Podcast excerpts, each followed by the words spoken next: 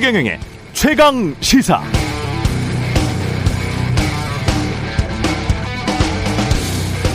네, 몇 개월 전만 해도 기사나 칼럼에 자주 등장했던 단어 포퓰리즘이었습니다. 세금으로 뭐 좀 하겠다고 하면 포퓰리즘이다 이렇게 공격했죠. 그런데 지금은 잘 안 합니다. 또 몇 년 전부터 한국 언론에는 2차 가해라는 말도 자주 등장했습니다. 말 한마디 잘못해도 융단 폭격을 가하는 것 같은 그런 시절이 있었습니다. 지금은 그렇게 모든 언론이 공중 폭격하듯이 그렇게 하지는 않습니다. 내노 남불이라는 단어는 또 어떻습니까? 문재인 정부 내내 언론이 자주 써먹었습니다. 겉으로는 서민 위하는 척 알고 보니 입속 챙긴 것 아닌가. 내노남불이라고 하면 정치인들 꼼짝 못했습니다. 그런데 요즘은 이 단어도 잘 안 쓰더라고요. 포퓰리즘, 2차 가해, 내노남불이 사라졌기 때문에 안 쓸까요? 아닙니다.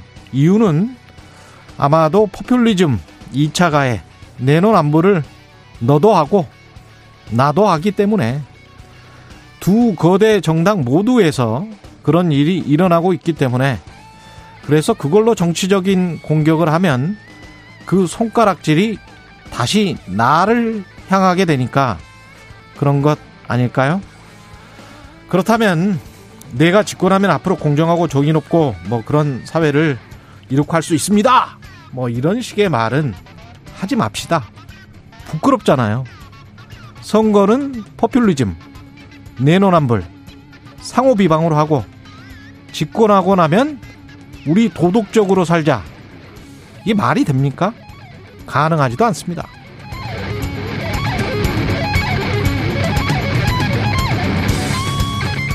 네, 안녕하십니까. 1월 19일 세상에 이익이 되는 방송 최경령의 최강시사 출발합니다. 저는 KBS 최경령 기자고요. 최경령의 최강시사 유튜브에 검색하시면 실시간 방송 보실 수 있습니다.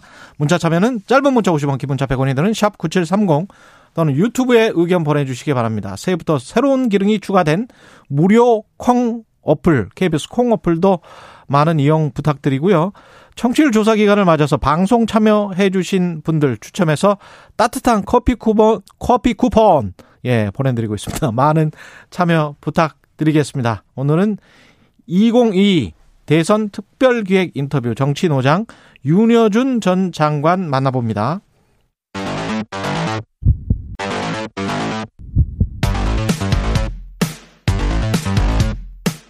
오늘 아침 가장 뜨거운 뉴스 뉴스 언박싱 네, 뉴스 언박싱 시작합니다. 민동기 기자, 김민아 시사평론가 나와 있습니다. 안녕하십니까? 안녕하세요. 예. 네트워크 본부를 국민의힘이 해산을 했군요. 예. 어제 이제 그 기자회견을 가졌는데요. 권영세 선대본부장이 이제 그렇게 입장을 밝혔습니다. 근데 어제 기자회견장에서 그러면 이른바 그 건진법사로 알려진 전모 씨의 선대본부 내 활동을 인정하는 것이냐 이런 질문이 나왔거든요. 음, 여기에 대해서 원래 네트워크 본부의 고문이었다. 그렇습니다. 예. 그런데 그런 식으로 해석해서는 안 된다.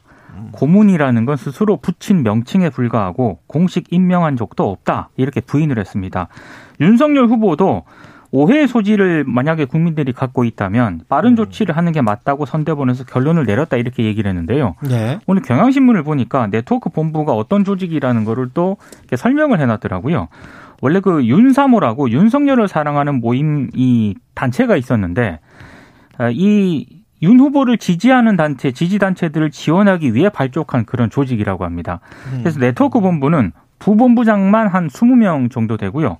뭐 여성 특위라든가 문화예술 특위와 같은 네 개 특위가 있었고 고문단, 특보단, 자문위원단, 뉴미디어 팀까지 있었는데 예, 외부에 공개가 되지는 않아서 흔히 말하는 건진법사 전모 씨가 활동하기에 굉장히 자유로웠을 것이다라고 하는 게 경향신문의 분석이고요.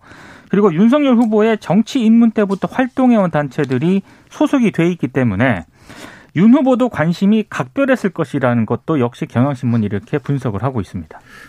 뭐그 전에 네트워크 본부라 그래서 뭐 전산망 관리하는 데인가 했는데 그런 네. 거는 아니겠죠. 네. 지금 이렇게 나온 걸 보니까 일종의 네. 이제 조직본부 같은 그런 거네요. 네, 예전에 그 저변망 확대 조직, 본부 조직본부 같은. 밑에 있는 기구입니다. 이게. 네. 이게 네. 예전에 무슨 다단계 업체들이 아. 무슨 무슨 네트워크라는 이런 명칭을 많이 그렇죠. 써가지고요. 그렇게 좋은 어떤 이미지가 좋지는 않습니다. 다단계는 좀 너무했습니다. 아니 근데 네. 아까 그 조직본부가 있고 이것도 본부예요? 그렇습니다. 그게 네, 또 본부입니다. 잘 이해가 안 되는 부분이죠. 원래 이 다섯 개 본부의 본부장에 들어가 있는 본부장은 아니죠. 그렇죠. 조직본부 밑에 있는 어떤 기구인데 이름이 본부입니다. 본부예요. 서로 본부야 다. 그렇습니다. 그게 잘 이해가 안 되는 위아래 부분. 위아래가 없는 거네. 그런 건지 너잘 예. 모르겠습니다. 이게 뭐 어떻게 되는 건지 이게 상호 관계가 어떻게 되는 건지 모르겠지만 예. 근데 이제 언론들의 지적은 이런 지적은 있어요. 분명히 이제 고문을 뭐 고문으로 임명한 적도 없고 이런 건, 건진 법사라는 분을 음. 그다음에 뭐 공식적으로 선대본부에 관여한 것도 없고 한 일이 없는데 음. 그러면 네트워크 본부를 왜 해체하냐 이 의문은 제기가 되는데 예. 그런 것에 대한 설명은 좀 잘 해줄 필요가 있어요. 일단 논란이 있으니까 선제적으로 우리는 뭐 해체해버리기로 했다. 그렇다고 해서 건진법사에 관련된 의혹을 인정하는 건 아니다. 이게 음. 권영세 선대본부장의 얘기인데 근데 그 얘기대로 하면 이제 이해가 안 된다는 거죠. 언론들이 볼 때는. 근데 다만 이제 그 전까지의 어떤 여러 가지 논란에 대한 대응하고는 좀 다른 부분을 평가해 줄 만한 게 예. 그 전에 무슨 의혹이나 이런 게 제기되면 윤석열 후보가 뭐 괜찮다고 하고 그다음에 뭐 선대위나 선대본이 이제 문제가 없는 거다라고 계속 하면서 질질 끌고 가고 뭐 그런 건 있었잖아요. 예. 근데 어쨌든 뭔가 대응을 했다. 발빠르게 대응을 했다. 이 점은 평가하고 싶은데 그게 설명이 되는 방식으로 이 유권자들이 이제 어, 확실하게 이래서 이런 대응하는구나. 이해할 수 있고 납득할 수 있는 방식으로 돼야 되는데 음. 그렇게 된 건 아니다. 언론의 지적을 좀 새겨 들어야 되지 않나 생각합니다. 근데 저는 어제부터 그런 말씀 드렸습니다만 무속인이라고 해서 뭐 직업에 귀천이 있는 게 아니니까 뭐 무슨 본부든 들어가서 어떤 활동이든 할 수 있다라고 보는데요.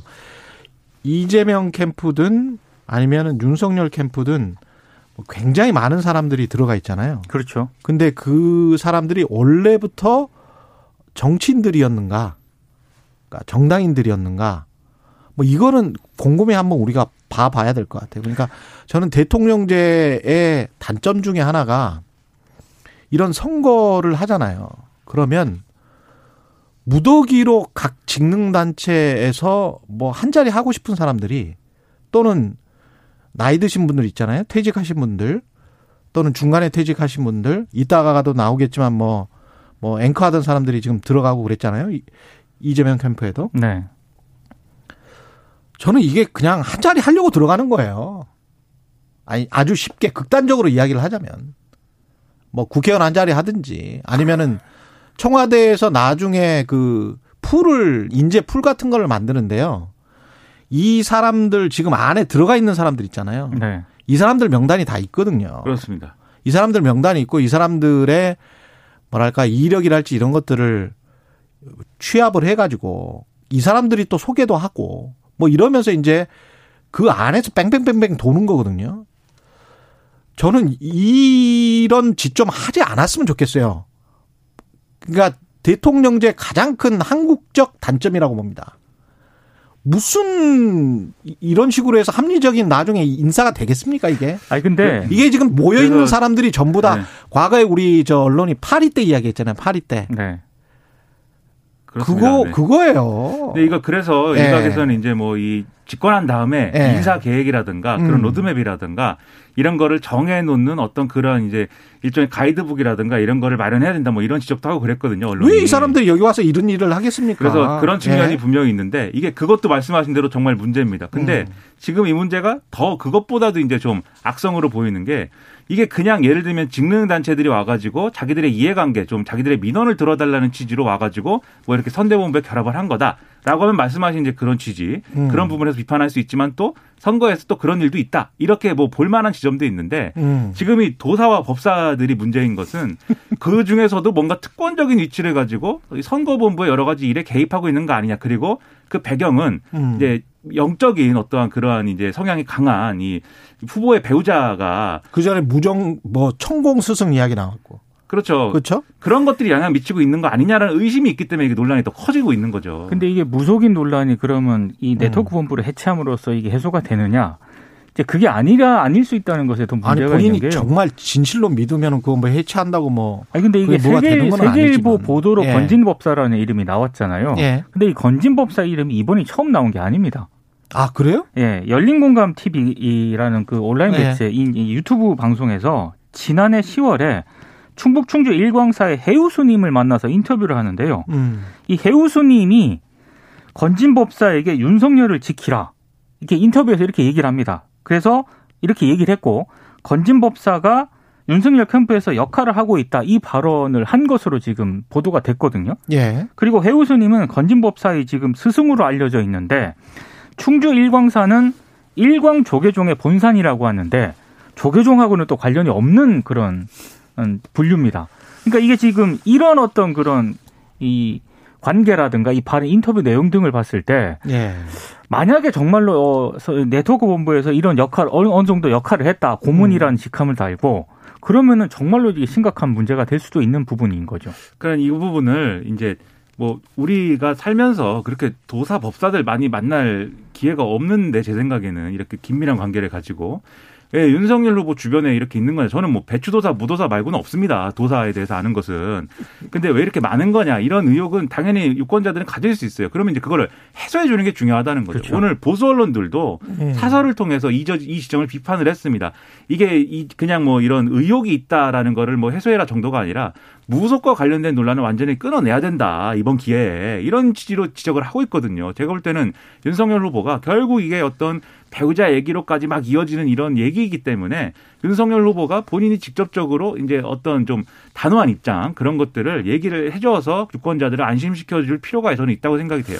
근데 너무 그거는 저는 저는 아닌 것 같아요. 그거는 그냥 언론이 그거는 무속 신앙을 뭐 요만큼이라도 전혀 나 안 믿는다 그런 사람이 있을까요? 전 근데 한 번도 안 봤다. 저는 그런 사람이 있을까? 그 차원이 아니라는 거죠. 합리적으로 뭐 판단을 할 거라고 봅니다. 예. 아니, 그렇죠. 근데 예. 여기서 이제 그러, 그 제기하는 것은 것이다. 아니 제기하는 것은 뭐 음. 점을 보면 안 된다거나 음. 또는 뭐그 구술하면 안 된다거나 음. 그런 얘기가 아니라 예. 주요한 의사 결정에 그런 걸 하면 안 된다라는 것을 그렇죠. 그거는 뭐 그런 당연하죠. 그런 원칙을 표명해 달라 뭐 이런 얘기겠죠. 예. 언론의 지적은. 알겠습니다. 그러 그 어, 예, 그 걱정보다 저는 다른 걱정이 다른 공적인 걱정이 좀 더 많이 드는데 그 김건희 씨의 이 친오빠 논란도 이거 저는 이런 게 오히려 더 문제라고 봐요. 예. 그러니까 이건 한겨레가 보도한 내용인데요. 예. 한겨레가 이제 그 서울의 소리 기자하고 김건희 음. 씨가 7시간 동안 통화한 녹취록을 이제 입수해서 어제부터 이제 보도를 하고 있는데 이 녹취록을 보면은요. 지난해 8월 말에 김건희 씨가 친오빠 등 5명과 함께 자신의 사무실에서 7월부터 캠프 조직 선거 관련 얘기를 나누오던 이, 이 기자로부터 반- 맞춤형 강의를 받은 것으로 이, 이 대화가 한 대목이 나오거든요. 근데 이 친오빠뿐만 아니라 이 모임에는 윤 후보의 공식 경선 캠프에서 활동하던 인사 2명, 코바나 컨텐츠 직원들도 참석을 했다라고 하는데 그 이전 통화에서 김건희 씨가 이 서울의 소리 기자에게 뭐라고 얘기를 하냐면 자신의 친오빠를 캠프를 움직이는 사람들, head, 음. 이렇게 한 예로 소개를 합니다. 그래서 여기서 지시하면 캠, 다 캠프를 조직한다. 이게 2021년 7월 21일 예. 이렇게 통화한 것으로 지금 나오거든요. 그러니까 이런 어떤 그런 통화 내용을 봤을 때 아, 친오빠가 캠프라든가 이런 거에 좀 개입한 것 아니냐라는 그런 의혹이 충분히 제기될 수 있다는 게 한겨레의 이제 의혹 제기고요. 특히 MBC 스트레이트에서 서울소리 기자가 지난해 8월 30일 코바나 컨텐츠에서 30분 특강을 한 뒤에 105만 원 그랬죠? 받지 않았습니까? 그때 참석자가 누군지 음. 또 어떤 내용을 강연을 했는지 또 참석자들이 어떤 질문을 던졌는지 등은 아직 구체적으로 이 내용이 확인이 안 됐거든요. 그러니까 좀 여러 가지로 의혹이 제기되고 있다는 게 한겨레 보도입니다. 그러니까 이 7월, 8월 이 시점은 윤석열 후보가 입당한 이후예요. 근데 입당한 음. 이후에 캠프를 뭐 이렇게 식으로 꾸렸다는 거는 제가 볼 때는 이 캠프는 그럼 뭐 지금도 그럼 유지가 되는 건지 그리고 이 캠프가 당이 중심이 된 지금 공식적인 캠프는 아닌 걸로 보이지 않습니까? 그렇죠. 지금 얘기하는 게 예. 이게 지금도 유지되고 있는 건지 유지되고 있다면 어떤 역할을 하고 있는 건지 이런 것들에 의문을 가질 수밖에 없는 거고요. 이게 결국은 어떤 얘기로 불똥이 튈수 있냐면 지난번에 이제 한참 시끄러웠던 개사과 뭐 사진 뭐 이런 거 있지 않습니까? 그때 이제 SNS를 누가 그러면 작성했고 올렸느냐에 대해서 이제 직원이 했고 거기에 대해서 윤석열 후보가 나름대로 조치를 취했고 뭐 그것에 대해서는 이제 죄송하다라고 했는데 그런 것과 연관이 있는 것인지 그리고 이때 이제 코바나 콘텐츠 사무실에 이 SNS 담당자 두 명이 이제 이걸 같이 이제 이- 얘기를 들은 거라고 지금 말씀하셨으니까 이 사람들이 그 사람들인 건지 여러모로 의문이 남는 그런 대목이라는 거죠. 이것도 잘 음. 설명을 해줘야 됩니다. 예. 그리고 국민의힘에서는 이재명 후보의 욕설 파일을 공개를 했습니다. 그러니까 국민의힘이라고 말할 수는 없고요. 정확히 말씀을 드리면 예. 국민의힘 이재명 국민검증특위 소속 장영화 변호사입니다. 아, 이재명 국민검증특위 소속이긴 하네요. 예, 장영화 장영화. 변호사인데 어제 예. 국회에서 기자회견을 열고 160분 분량의 이재명 후보 육성 녹음 파일을 공개를 했습니다. 이 파일에는 뭐 이재명 후보가 전화로 형 이재선 씨와 형수에게 욕설하는 내용 음, 그리고 이 씨에게 정신병원 입원을 압박하는 듯한 그런 음성이 담겼다라고 하는데요. 음. 일단 국민의힘 선대본에서는 장 변호사의 개인 기자회견이라고 일단 좀 거리를 두는 그런 모습을 보이고 있긴 합니다만 언론들의 해석은 지금 김건희 씨의 이른바 7시간 통화 녹음 파일을 MBC 스트레이터가 공개를 하지 않았습니까? 일부를. 예. 거기에 대한 맞대응 아니냐라는 그런 분석이 좀 언론들 보도를 보니까 많고요. 예. 특히 이제 이 국민의힘의 어떤 그 원일이 선대본부 대변인 같은 경우에는 음. 이재명 후보 형수 욕설 음성 파일도 동일한 방식과 분량으로 방송하라고 MBC 측에 요구를 한 적이 있거든요. 예. 그러니까 이런 맥락을 감안했을 때 예. 좀 맞대응 성격이 있다라는 게 언론들의 대체적인 이 분석입니다. 원일이 대변인은 SBS 기자를 했잖아요. 네. 그렇습니다. 그 지상파 방송 기자를 한 사람이 이런 몰상식한 이야기를 한다는 거는 좀 이해, 이해가 안 됩니다. 제가 보기에는. 그러니까 국민의힘에서 계속 주장하는 예. 게 김건희 씨의 음성 녹음 파일을 틀었기 때문에 이재명 후보의 육성이 담긴 욕설 음- 음성도 틀어라 이렇게 주장하는데 그게 무슨 서로 관계가 있는 사건이거나 뭔가 이렇게 좀 비교할 수 있는 사건이야 그것도 그렇게 다루는 거 아니겠습니까? 완전히 별개의 사건이고 한쪽은 법원에서 일부 인용돼서 공익적 내용을 인정해가지고 지금 틀고 있는 것이고 또 다른 한쪽은 법원에서 지금 가처분 금지를 해버린 거죠. 그리고 사적 대화 이거 내용 자체가 김재원 clean 선거 clean 선거 전략본부장이 지도자로서의 품격 나라의 품격과 관련된 아주 극악무도한 욕설 파일이 있다.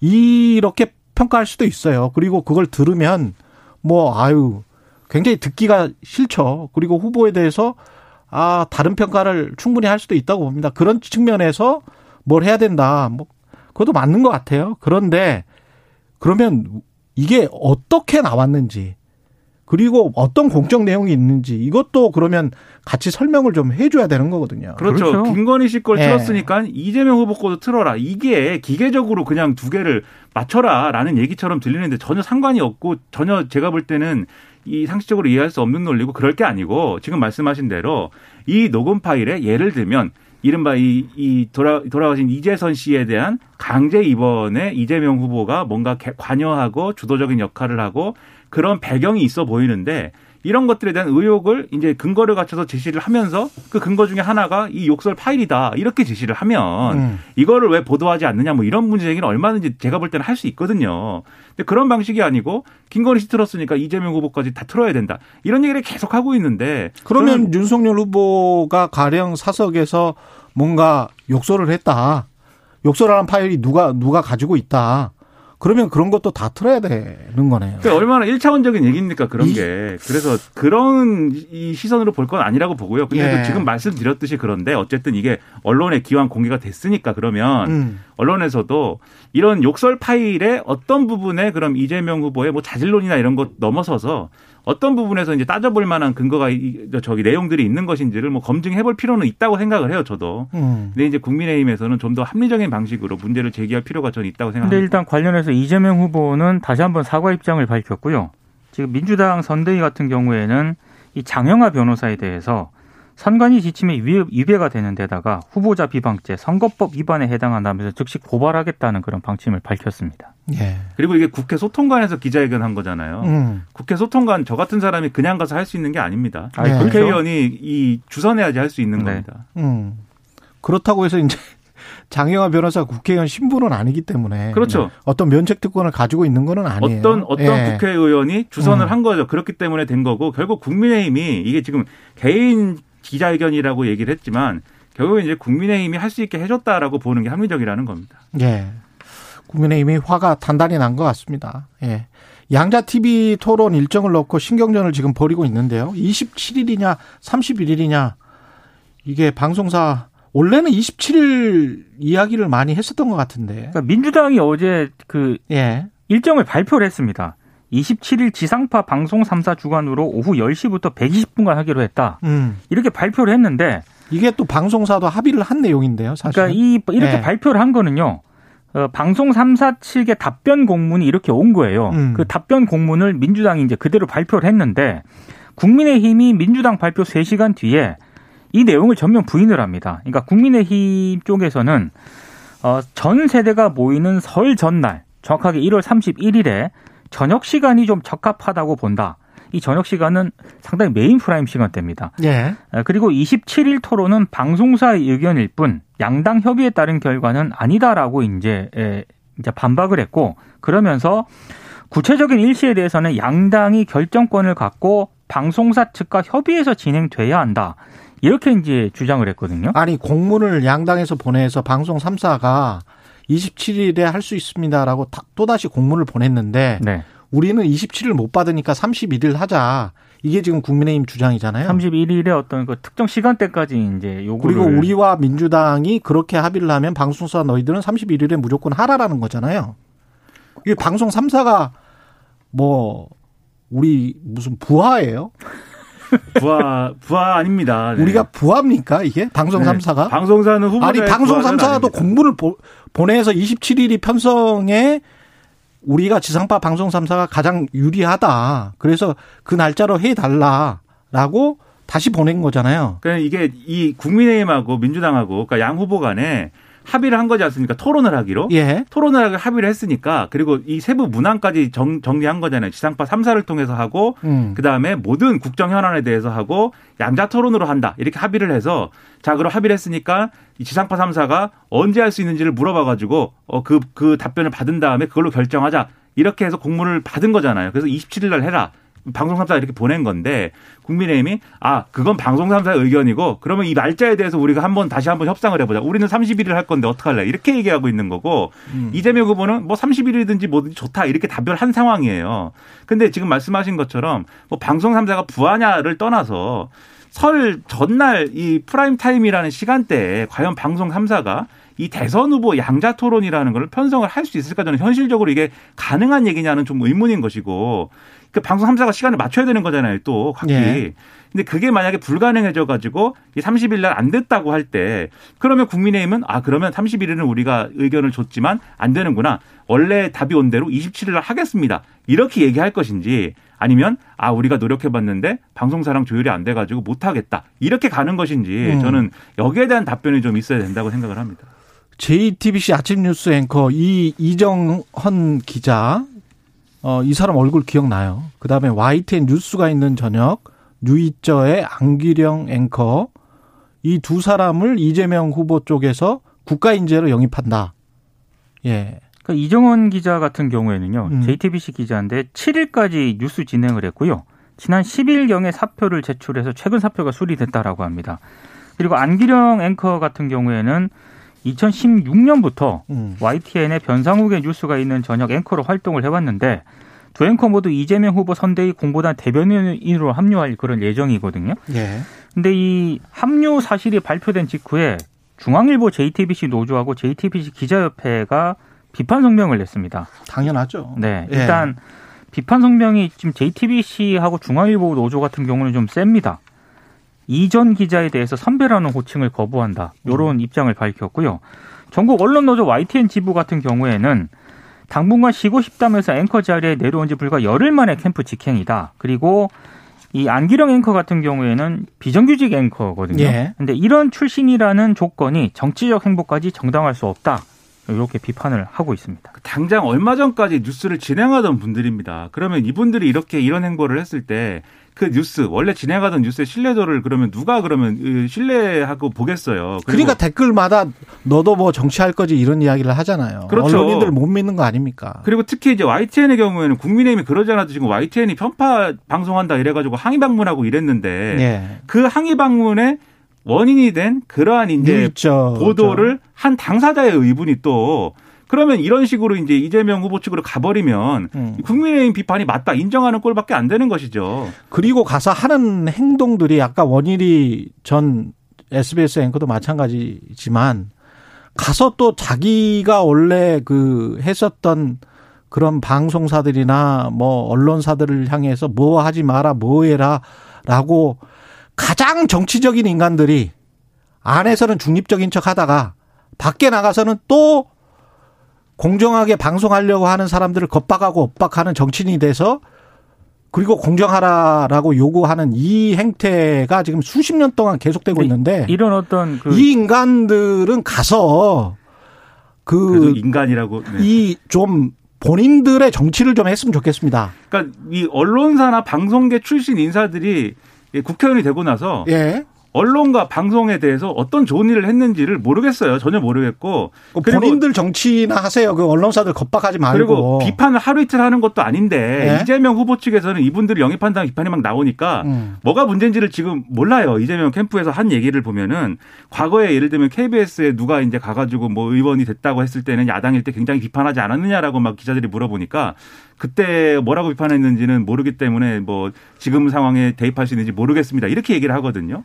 뭐가 문제인지를 모른다는 거 아닙니까? 그런 결론적으로. 지금 국민의힘도 그렇고 이재명 후보 쪽도 그렇고 뭐 전형직들 뭐 현직은 아니죠. 하여간 엄청나게 많이 가 있습니다. 해도해도 출신. 해도해도 너무한 것 예, 같습니다. 해도 해도 이거는. 진짜 너무합니다. 이건 이래 가지고 또 후배들 겁박하고 엇박하고 뭐 아, 정말 너무 화내지 마세요. 한두 번도 아니고 이게 지금 정권 바 정권이 뭐 뭔가 뭐 어떻게 선거가 있을 때마다 이 짓을 하고 있으니까요. 진행자로서 예. 네, 진정하십시오. 네. 뭐 하는 짓인지 모르겠어요, 진짜. 네, 진정하시고 네. 예. 오늘 또 우리가 해야 될 일이 있지 않습니까? unboxing 네. 퀴즈가 있습니다. 네, 제일 예. 중요합니다 이게. 예. 네. unboxing 퀴즈입니다. 예. 어, 청취율 조사 기간에만 찾아오는 오늘의 unboxing 퀴즈. 교육부가 2021 초중등 진로교육 현황 조사 결과를 발표를 했는데요. 이에 따르면 중고등학생의 희망 직업 1위는 모두 교사였습니다. 그렇다면 초등학생이 꼽은 장래희망 1위 직업은 무엇일까요? 라는 문제인데 이건 어렵기 때문에 음. 객관식으로 객관식. 예, 드립니다. 근데 객관식도 어렵습니다. 제가 보니까. 1번 크리에이터, 2번 운동선수, 3번 의사, 4번 프로게이머인데 제가 볼 때 이거 어려운 문제입니다. 네. 음. 그래서 어, 짧은 문자 50원, 긴 문자 100원이 드는 샵 9730 어려운데? 무료인 콩 어플 또는 유튜브로 답을 보내주시면은 추첨을 통해서 커피 쿠폰을 최경영 기자가 보내드리는데 저는 뭐 건강이 초등학생이니까 야구, 축구 뭐 이런 거 좋아하지 않을까요? 건강이 전 최고라고 생각합니다. 청취자 예. 여러분께서 건강을 많이 챙기셔야 되고 그러려면은 네, 예. 평소에 많은 저 활동을 많이 하셔야 됩니다. 네. 초등학생들은 예. 딱 들으면 압니다. 딱 들으면 어른들만 모를 뿐. 그래서 겨울이라서 예. 많이들 답답하신데 밖에 나가서 좀 운동도 예. 하고 그러세요. 네. 뉴스 unboxing 민동기 기자 김민하 평론가였습니다. 고맙습니다. 고맙습니다. KBS 일라디오 최경영의 최강 시사 듣고 계신 지금 시각 7시 47분입니다.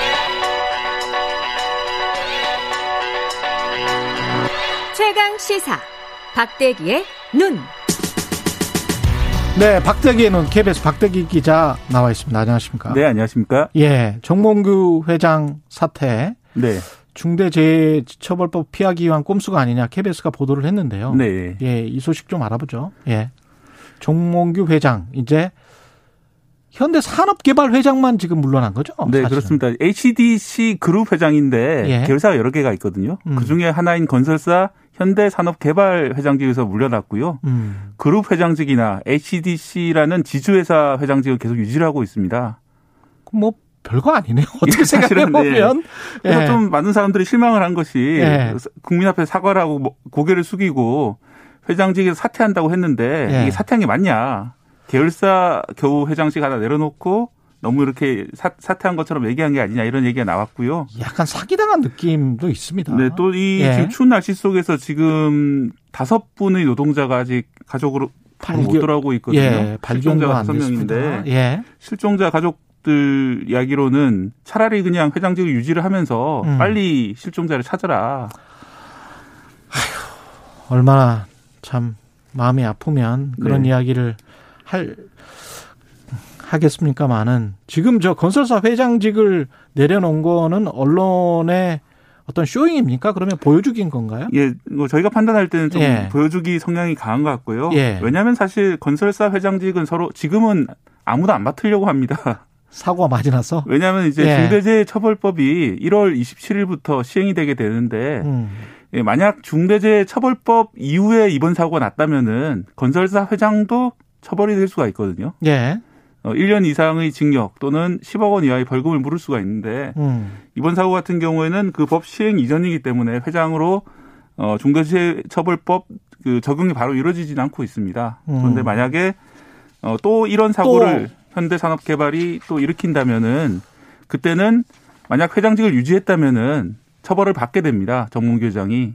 오히려 소비자들한테는 안 좋은 시그널이네요. 그러니까 진짜 대주주인 회장은 현대산업개발을 회장직을 맡지 않고 네. 그러면서 앞으로 중대재해처벌법 사고 나면 나는 책임 안 지겠다 뭐 이런 식이니까 네. 또 사고 날 수도 있다라는 그런 이야기 아니에요? 예, 그렇게 비칠 수가 있죠. 이게 지금 그대로 유지한다고 하는 지주사 회장이나 그룹 회장만으로는 처벌하기가 좀 곤란할 수가 있거든요. 그렇죠. 그런데 같은 법인에 속하는 현대산업 개발의 회장직을 계속 유지했다면은 음, 앞으로 처벌될 수가 있기 때문에 오히려 안 좋은 것은 피하고 그렇죠. 그러면서 사과하는 모양을 취하고 그렇죠. 그러면서 실질적으로 해결된 것은 전혀 없고 예. 이런 것들 때문에 비판이 나오고 있는 겁니다. 사과하는 모양을 취해서 대충 그렇게 언론에 이야기를 잘 마무리하면 네. 버무리면 예. 홍보 잘하면 될 거라고 생각을 했나 봅니다. 예, 옛날식으로 좀 생각을 하셨던 것 같습니다. 예, 이게 손안 손안 대고 코, 코 풀려고 한 건데 네. 이, 이 이런 사람들은 더 단죄를 해야 될 것 같은데 예. 사실은 이 방법이 별로 없어요. 네, 그렇습니다. 특히 이번 음. 이제 중대재해처벌법 실시를 놓고 예. 많은 이제 건설사라든지 화학업체라든지 이런 곳에서는 서로 대표를 안 맡는다. 어, 음. 또는 이제 그 총수 일가에서 그쪽 직함은 다 내려놓는다 이런 얘기들이 나오고 있거든요. 실제로 어떤 통계 바지 사장 이른바 이제 바지 사장이라고 하잖아요. 네, 예. 예. 물론 실- 뭐 경영이긴 하겠습니다만. 네, 최근에 예. 이제 뭐 논란이 됐던 SNS 때문에 논란이 됐던 신세계 정용진 부회장 같은 분도 예. 어, 이마트를 경영하고 있다라고 누구 다 알고 있잖아요. 그런데 아니었어요? 이마트 대표는 아닙니다. 따로 있습니다. 이마트 대표는. 이마트 대표 따로 있어요? 예. 아. 이마트로부터 연간 수십억 원의 월급을 받고 있지만 대표는 따로 있습니다. 그래서 어, 법적인 책임이 만약 발생하게 되면은 대- 수십억 원의 월급은 무슨 쪽으로 받는 거예요? 부회장이라는 아, 이마트 부회장. 예, 부회장이라는 직책으로 받고 있는데 예. 실질적으로 이마트를 좌지우지하는 것으로 법적으로 표시가 되어 있는 대표 직함은 딴 사람한테 있는 그런 경우가 있- 그렇게 운영이 되고 등기사도 아니고 있고요. 예, 등기사도 아닙니다.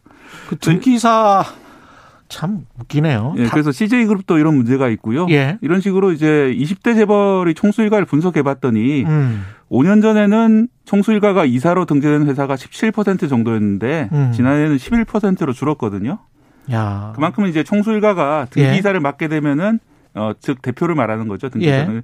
맡게 되면은 여러 가지 법적인 책임에 내몰릴 수가 있기 때문에 음. 그런 책임지는 자리는 안 맡고 실질적으로는 회사로부터 거액의 보수를 받으면서 회사를 좌지우지하고 이런 현상이 어, 커지고 있다. 이렇게 공정거래위원회에서 발표를 했습니다. 계속 빠져나가는 거군요. 그러니까. 네. 예.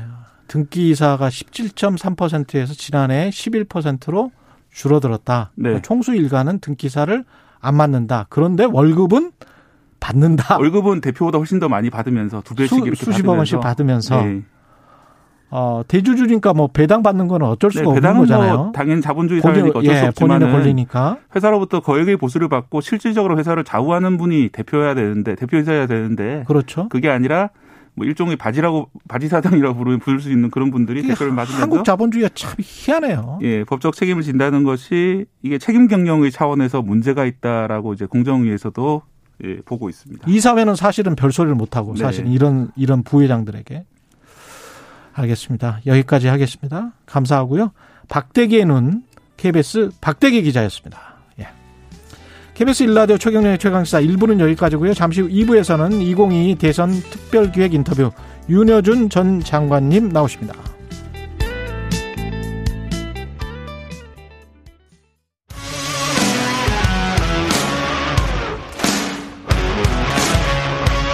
오늘 하루 이슈의 중심 최경영의 최강 시사.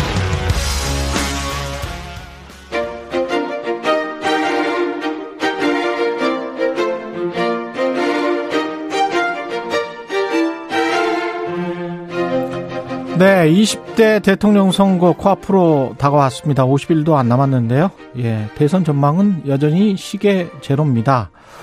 아, 갈피를 잡지 못하고 있는 유권자들도 꽤 많고요. 아, 대선 후보들이 중요하게 생각하는 것, 비전 이런 것들도 확실치 않은 것 같습니다. 2022 대선 특별기획 인터뷰 정치 노장 윤여준 전 장관님 모시고 대선 D-49일 대선 전국 진단하고 대통령 후보들이 갖춰야 할 자질 덕목 무엇인지 고민해보는 시간 마련했습니다. 안녕하십니까, 장관님? 안녕하세요. 예, 예. 새해 복 많이 받으시고요. 네, 감사합니다. 오, 오랜만에 보셨습니다. 예. 어떻게 지내셨어요, 그동안에? 뭐 이제 그럭저럭 잘 놀고 지냈습니다. 캠프에서 각 캠프에서 다 전화가 오- 많이 왔을 것 같은데요. 그렇게 생각하세요? 예. 사실은 정반대죠. 아 그래요? 아 제가 무슨 선거 전문가도 아니고 네? 한때는 직접 또 선거 아, 기획 그때는 또뭐 하시고. 워낙 사람이 없었으니까 제가 예. 할수 없이 했던 거고요. 예. 저는 그런 쪽에 소질이 별로 없습니다. 예. 양 캠프에서 전혀 전화나 뭐 이런 것들은 안 하고. 아예 별로 그런 일 없었습니다. 예. 네. 지금 상황은 판세가 뭐 안개 속이다. 뭐 이렇게 보통 말하는데 어떻게 보십니까? 아니 뭐 다들 혼전이라고 음. 얘기하시대요. 예. 예. 근데 그게 이제 정권 교체 열망은 굉장히 높은 편으로 음. 나오는데 계속해서 계속해서. 예, 변함이 없더라고요. 그렇죠. 그런데 이제 야당 후보인 윤석열 후보가 그 그, 높은. 열망에 부응을 못 한다는 얘기 아니에요. 예. 지지율이 낮으니까. 예. 그래서 혼전이 계속되는 거 아닙니까? 그렇죠. 예. 그러니까 그건 뭐 국민의힘이나 윤석열 후보가 분발해야 될 일이죠. 거기다가 이제 당선 가능성은 또 지지율과는 상관없이 또꼭 여권 후보가 지지율대로 나오는 건 아니니까요. 예. 예. 이게 지금 그것도 지- 좀 이상하고. 지금 이게 이제 엎치락 뒤치락 하는 거잖아요. 지금 예. 어떤 조사는 이재명 후보가 더 높게 나올 그렇죠. 때도 있고. 예. 그러니까 이런 오차범위 내도 사- 많고요. 그러니까 이런 상태로 가면 음. 정말 투표 당일날 투표율도 문제가 되는 것이고 그러니까 음. 예, 당락을 장담 못하죠. 근데 정치학에서 뭐 중도층 수익부터 막 섞어서 네. 쓰는데 일반 네. 사람들은 좀 다른 개념들이죠. 이- 이게 어떤 부동층이라고 해야 될까요? 중도층이라고 해야 될까요? 글쎄 뭐 어느 쪽에 쏠리지 않는다는 점에서는 부동층이라고 뭐 음. 얘기할 수 있을지 몰라도 우리나라 중도층은 꼭 부동하는 층 같지는 않은데요. 그렇죠. 예. 다 생각이 있어요. 다 생각이 있죠. 근데 흡족한 사람이 안 보인다는 거죠. 아, 네. 그 생각의 판단이 꼭 이데올로기나 가치관 그런 것건 같지는 아니죠. 않죠. 그런 건 아니죠. 그러니까 그렇죠. 그걸 중도층이라고 부르는 거죠. 왜냐하면 이데올로기에 매몰되지 않는 사람들이죠. 사람들이기 때문에. 그 사람들은 그러면 뭐를 주로 생각을 할까요? 아 글쎄요, 뭐 뭐라 그럴까요? 자기들 나름대로 뭐 국가의 미래를 걱정하는 분도 있을 것이고, 예. 한국 정치라서는 안 된다고 생각하는 분도 있을 거 아닙니까? 예. 그럼 그런 걸 고쳐줄 만한 그런 믿음이 가는 후보를 내가 나오면 선택할 텐데, 예. 그런 후보가 안 보인다는 얘기잖아요. 지금 부동층이 많다는 거는 그런 후보가 없다는 얘기죠. 그런 후보가 없다. 네. 근데 이제 그런 후보가 나다라고 나선 게 또 안철수 후보지 않습니까? 근데 그분은 이분이, 예. 이분이 몇 번째 출마죠? 예. 아니 본인은? 실제로는 뭐 별로 출마 안 했다. 그 전에 뭐 양, 사퇴를 예, 했으니까. 중간에 뭐 예, 양보도 예. 하고 사퇴도 네, 네. 하고 뭐 어, 단일화해서 뭐 지기도 하고 출마했다가 물러난 거잖아요. 예. 네. 글쎄요. 중도라는 게 이것도 저것도 아닌 게 중도인가요? 저는 그렇게 생각을 안 하는데 예. 모르겠습니다. 저- 저는 뭐 그- 그분을 조금 다른 게 이재명 후보나 윤석열 후보에 비해서는 음. 저는 약간 겪어본 경험이 있죠. 음. 잠깐 단기간이지만 가서 같이 일해본 일이 그러면 있으니까. 안철수 후보부터 먼저 좀 평가를 해 주세요. 아예 평가 안 하겠어요. 평가 안 하신다고요? 예. 평가하고 싶지 않아서요. 평가하고 싶지 않다. 너무 부정적입니까, 그러면? 아니 뭐 그 반드시 그런 뜻은 반드시 아니고요. 그런 뜻은 아니고, 네. 예. 특별히 평가할 게 없다는 얘기죠. 특별히 평가할 게 없다. 무풀이 악플보다 더 안 좋은 거 아시죠? 뭐 그런 그런 저희가 있는 건 아닙니다. 그런 저희가 있는 건 아니고. 그러면 이재명 후보나 윤석열 후보는 겪어보지는 않았지만 네. 객관적으로 매체나 뭐 이런 것을 통해서 봤을 때 어떻습니까? 그 두 분요. 예, 각각.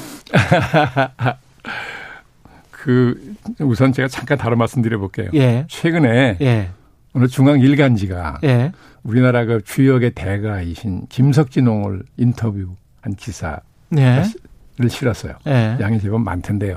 그 기사의 큰 제목이 음, 올해 분자를 뽑을 건가 소인을 뽑을 건가예요. 음. 제목이 아, 제목 인터뷰에서 자체가 제목 이 예, 예. 요즘에는 그런 표현 잘 안 쓰죠. 그렇죠. 어렸을 때는 그런 표현을 많이 썼어요. 예, 오래간만에 그걸 보니까 반갑기도 하고 어. 이걸 딱 보는 순간 무슨 생각이 나냐 하면 음. 옛날 중국의 송나라 때 나온 책이 자치통감이라는 책이 있습니다. 예.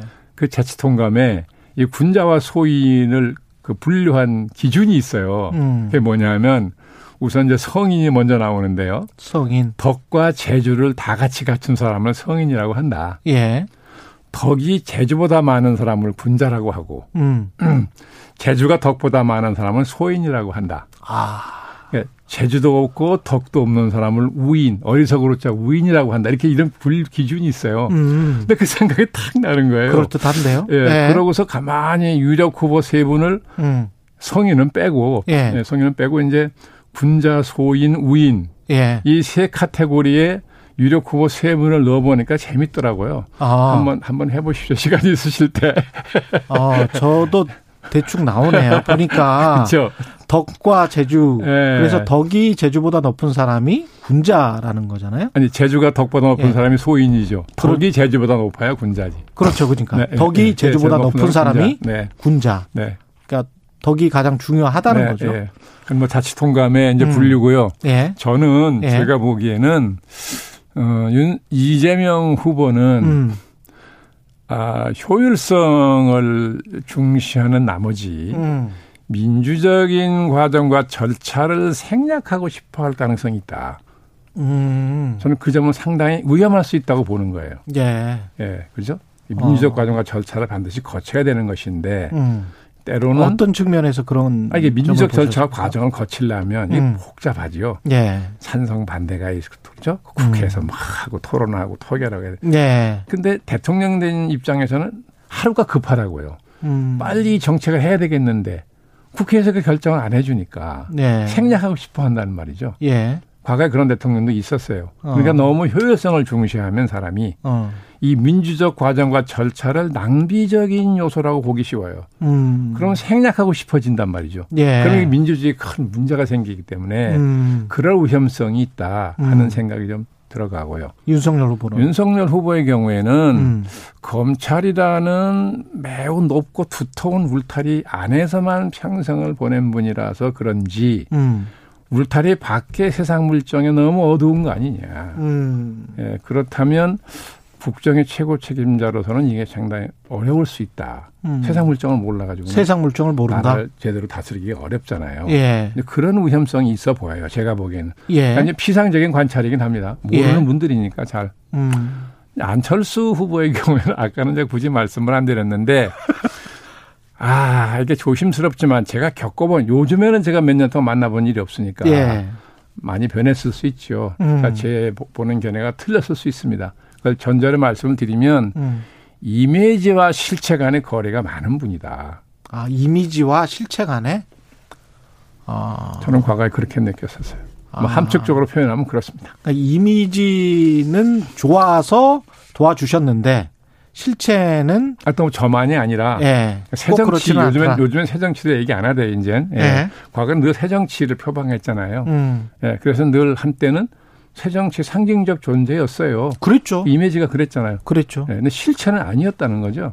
음. 예. 그 거리가 멀었다고 저는 느꼈기 때문에 음. 요즘에는 뭐 지금은 만나, 모르겠지만. 만나본 일이 없으니까 어떻게 예. 변했는지 그건 모르겠고 예. 제가 과거에 겪어봤을 때 경험으로는 그렇더라는 겁니다. 장관님 그 저서가 대통령의 자격인데 네. 이거 그 연세대학교 김호기 교수도 지난번에 한번 인용을 하셨어요. 아, 그 여기에서. 과분한 칭찬을 하셨어요. 저도 봤는데. 아, 보셨구나. 지나, 지나치게 그 높이 평가하신 거라서 네. 저는 민망해서 혼났습니다. 아 그래요? 네. 아, 방송을 봐주셔서 고맙습니다. 그때 이제 근데 저도 이게 되게 좋았거든요. 네. 이- 아, 그렇습니까? 예, 이, 이 저서에 나와 있는 후보들이 가져야 할 기초 소양이 민주적 가치의 내면화, 네. 투철한 공인의식, 네. 이게 맞는 것 같아요. 이게 지금 그 대통령이 되려면 민주적 가치의 내면화와 공적인 것과 사적인 것을 어떻게든 잘 구별하는 그런 사람. 네. 제가 왜 그런 예. 생각을 하게 됐냐 하면 민주화 이후에 지금 문재인 대통령까지 여섯 번의 대통령이잖아요. 근데 이제 그동안에 김영삼 전 대통령, 그죠? 김대중 전 대통령. 예. 그 두 분은 우리나라 민주화 운동의 상징적인 존재이셨잖아요. 그러셨죠. 네, 그분들이 막상 대통령 취임하고 나서는 음. 제왕적 대통령이라는 평가를 받았어요. 음. 김 대통령, 김영삼 선수 직접 공보 속으로 2년, 3년 가까이 모시기도 했었잖아요. 그러니까 제가 그 의문이 안 풀려가지고 음. 이 어째서 그럴까? 민주화에 목숨을 걸고 그죠 투쟁을 하신 분들이라 상징적 존재인데 왜 막상 대통령에 대해서는 제왕적이라는 평가를 받느냐? 음. 예. 그래서 제가 생각한 게 그거예요. 아 이분들이 그 민주화 민주주의라는 것을 제도로만 인식했던 것 같다. 맞아요. 예. 예. 이게 제도로는 우리나라 헌법이나 이런 거의 완벽한 민주주의예요. 예. 근데 그 제도를 운영하는 문화가 민주적이 돼야 되는데 음. 이분들이 태어나서 성장하고 교육받고 활동한 시기가 민주주의하고는 전혀 인연이 없는 시절을 살아온 분들이잖아요. 예. 그러니까 자기들도 모르게 예, 민주주의를 위해서 목숨을 걸고 투쟁했지만 막상 민주적 가치를 내면할 기회는 없었던 것 같다고 저는 본 거죠. 음. 그래서 제왕적 대통령이라는 평가를 받았다는 거죠. 예. 예. 그래서 아 이겐 절대로 정말 예, 불변의 중요한 가치다라고 음. 생각을 했던 거고요. 공 투철한 공인 의식이라는 것은 음. 이게 그게 없으면 권력의 사유 의식이 생겨요. 예. 예. 음. 그래서 왜 서양에도 그 가산주의라는 여, 표현이 있어요. 영어로 패트리모니알리즘이라고 예. 그러는데 가산주의라는 게 뭐냐면 권력을 내가 물려받은 유산처럼 생각한다는 그렇죠. 거죠. 이게 예. 사유 의식이죠. 예. 그래서 자식에게도 물려, 물- 물려주기도 하고. 사유식이 예. 생기면 이제 권력을 남용하게 된다. 내 그렇죠. 거니까. 음. 예. 그 권력을 남용하면 모든 폐단이 생기죠. 부정부패 생기고 정실 인사 생기고 음. 그렇죠. 예. 그 거- 근데 그 권력의 사유 의식을 안 가져야 되니까 음. 투철한 공인 의식이 있어야 되는데 그럼 투철한 공인 의식을 가지려면 뭐가 있어야 되느냐? 공공성이라는 가치를 알아야 돼요. 그렇습니다. 예, 국가라는 공동체는 예. 공공성이라는 가치로 뭉쳐진 제도가 뭉쳐진 거라고 표현할 정도로 음. 국가라는 공동체는 공공성이 없이는 안 되는 거니까 예.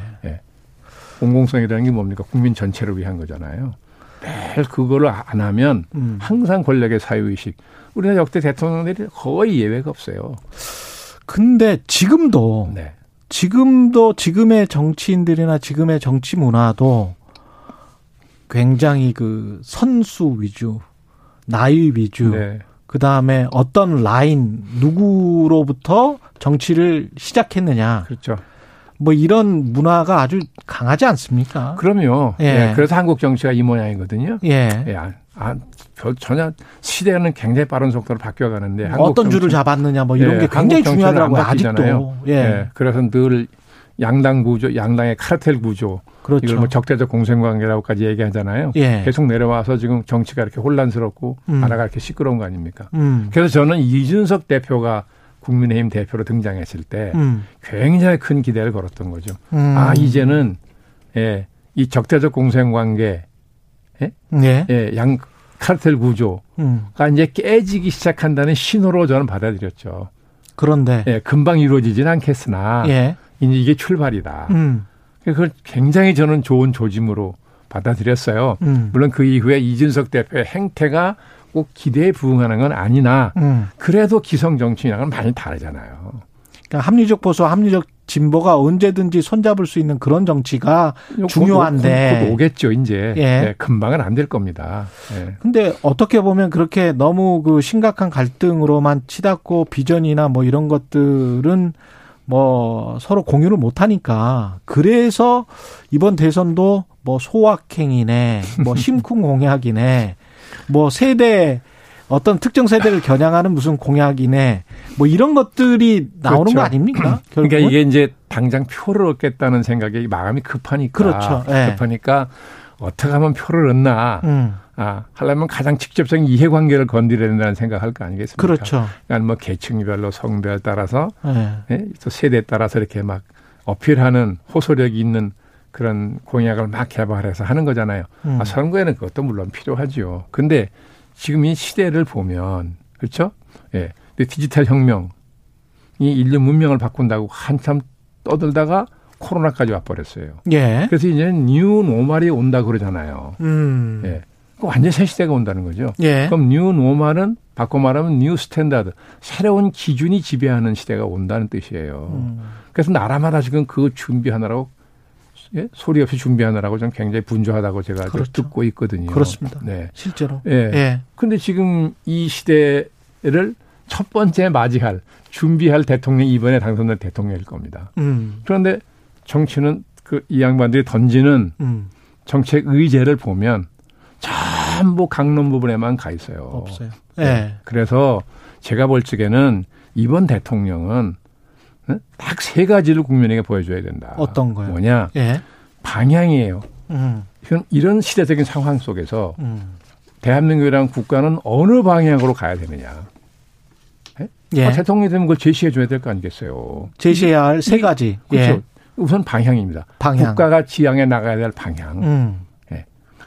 그러면 이런 방향으로 가야 된다고 국민이 동의하면 음. 그렇죠? 국정을 그리 이끌고 가려면 많은 준비가 있어야 되죠. 예. 많은 제도도 바꿔야 되고 서로 만들어야 되고 문화도 바꿔야 되고 그렇지 않습니까? 음. 예. 그러려면 대통령이 되는 사람이 음. 예. 아, 저런 새로운 국가의 방향을 준비할 만한 자질과 능력이 있다. 예? 하는 신뢰를 국민한테 받아야 돼요. 예. 그래야 국민이 찍어줄 것이고 그렇지 그렇죠. 않습니까? 예. 예. 국민이 힘을 모아줄 거 아니겠습니까?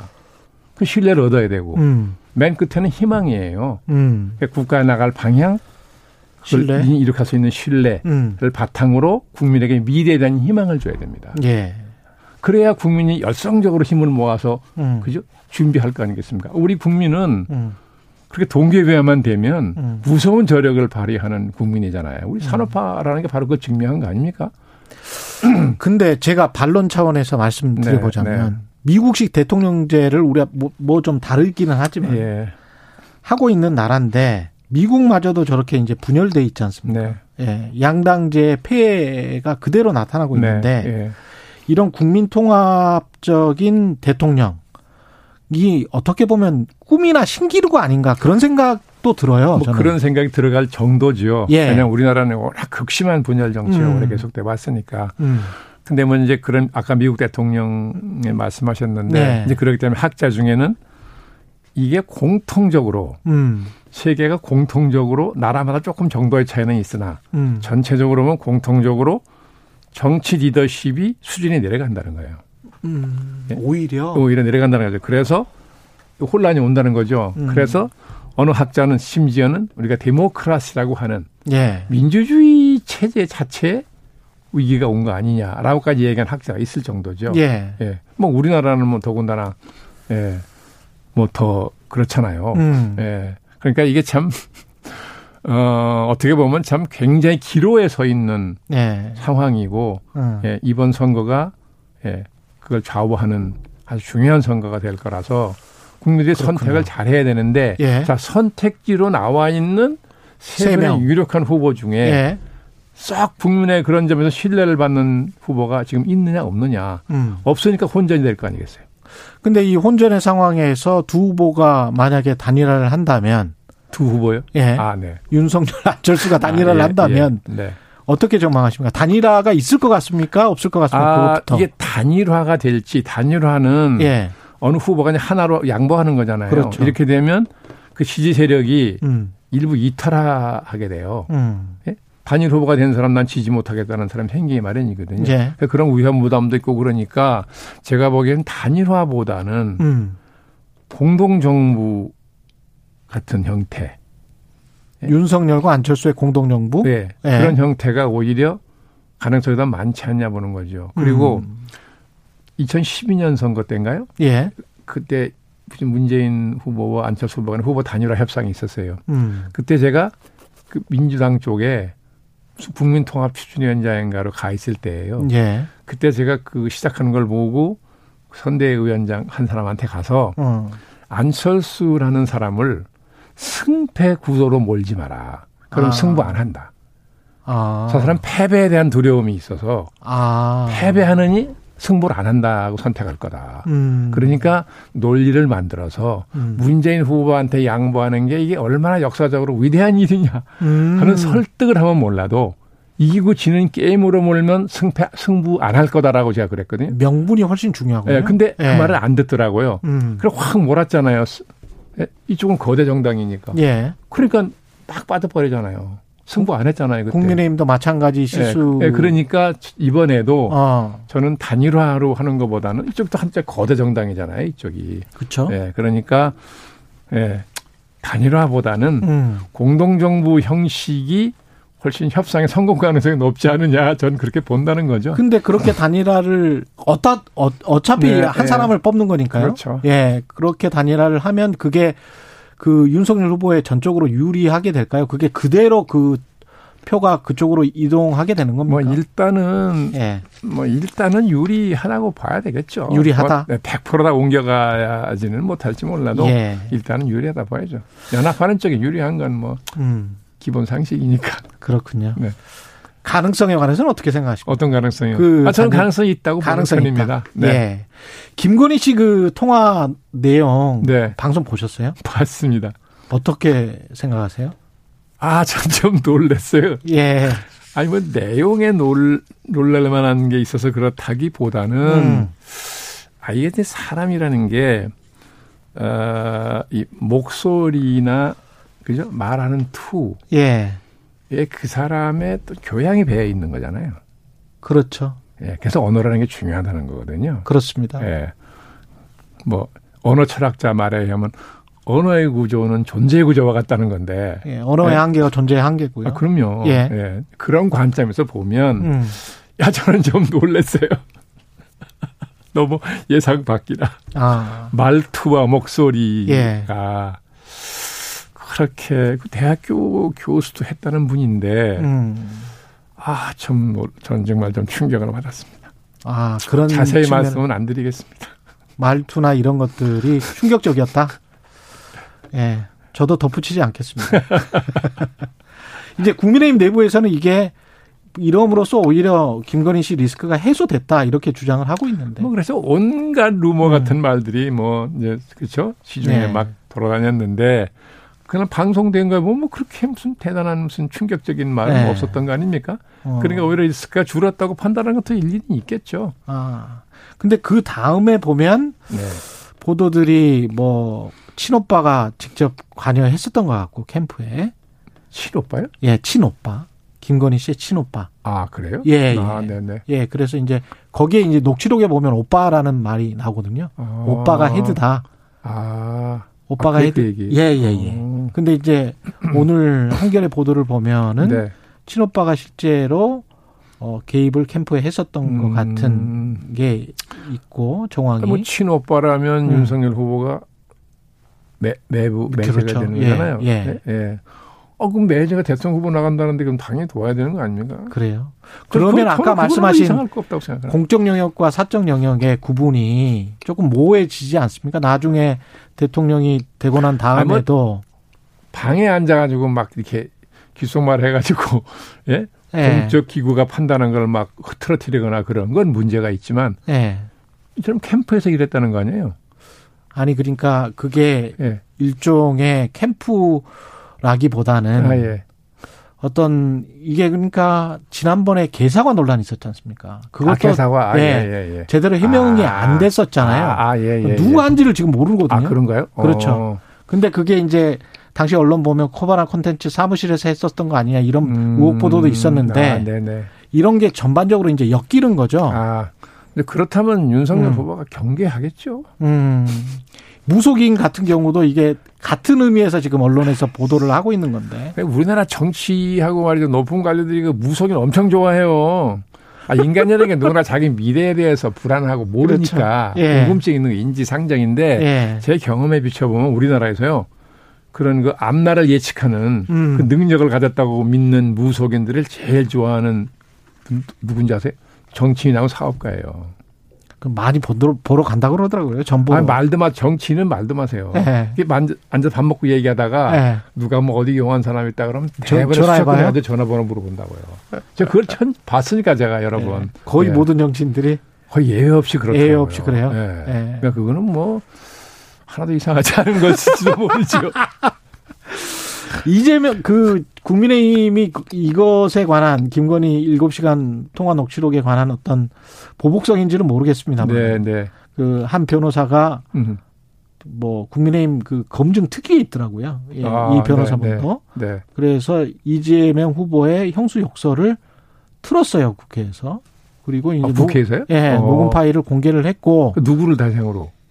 뭐 그냥 국민을 대상으로 어 그래요? 예. 어. 그리고 물론 이제 뭐 사실 뭐 들으신 분들도 많을 것 같은데 들으신 분이 있어 있더라고요. 제, 예, 예, 저는 옛날에 다 들었었고 아 그렇습니까? 과거에 다 들었었고요. 아, 네. 예. 저는 제- 들어본 듯 들어보았다는 분들의 말만 들은 일이. 그렇군요. 네. 예, 이게 공개가 된 다음에 어제 제 딸도 들었더라고요. 그러니까 이제 예, 일반 회사원도 들은 들은 거니까 뭐 들은 사람들이 꽤 많을 것 같은데 네. 어, 이 이거는 어떻게 보십니까? 아 영향을 줄 겁니다. 영향을 준다. 왜냐하면 그 들었다는 사람들이 하는 말을 들어보면 음, 좀 충격받았다고 하는 분들이 있어요. 음, 그럼 영향을 줄 수 있다는 얘기죠. 예, 근데 제가 윤석열 후보라면 예. 그건 못 틀게 했을 거예요. 못 들게 했을 것이다. 저쪽은 김건희 씨 걸 틀었지만 음, 틀지 마라. 음, 예. 그 그렇게 품이 없는 짓 해가지고 선거를 음. 이렇게 예? 선거판을 그렇게 만들면 되느냐? 아, 못 들겠어. 그게 훨씬 더 좋은 거 아니에요? 아, 네? 그 이전 투구 양상으로 지금 가고 있는 그걸- 것에는 그걸 막았어야죠. 오히려 막았어야 아, 됐다. 그럼요. 아, 그럼 국민이 판단할 때 음. 자기 거는 다 이렇게 상대방이 틀었는데도 그거는 윤석열 선대위의 결정인지 아닌지는 모르겠지만 네. 약간 좀 잘못된 결정이었던 것 같다. 저는 뭐, 뭐 잘못된 결정이라고 하기는 뭐 어떨지 몰라도 제가 윤석열 후보라면 저 같으면 못하겠어요. 음. 그게 실질적으로 선거에도 유리했을 겁니다. 득표에도.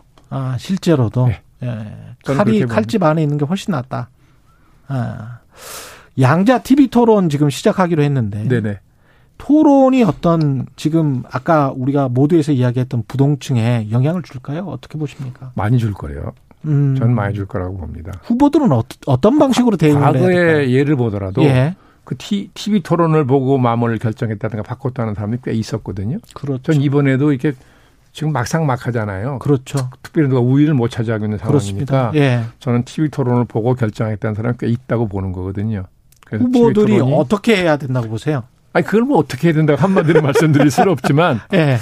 그 지금까지 예. 그 윤석열 후보나 이- 이재명 후보가 이렇게 텔레비 나와서 많은 얘기를 했잖아요. 음. 한걸 보면 이재명 이재명 후보는 음. 거의 자료를 안 보고 얘기를 하더라고요. 예.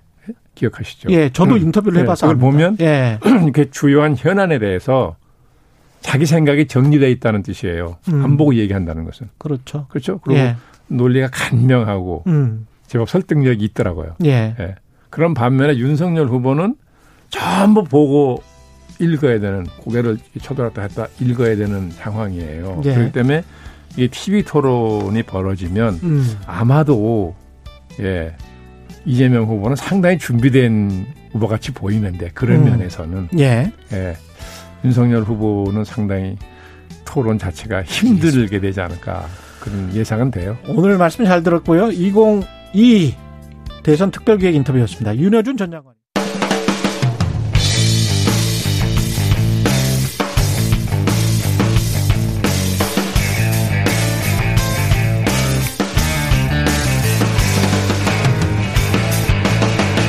최경영의 최강 시사.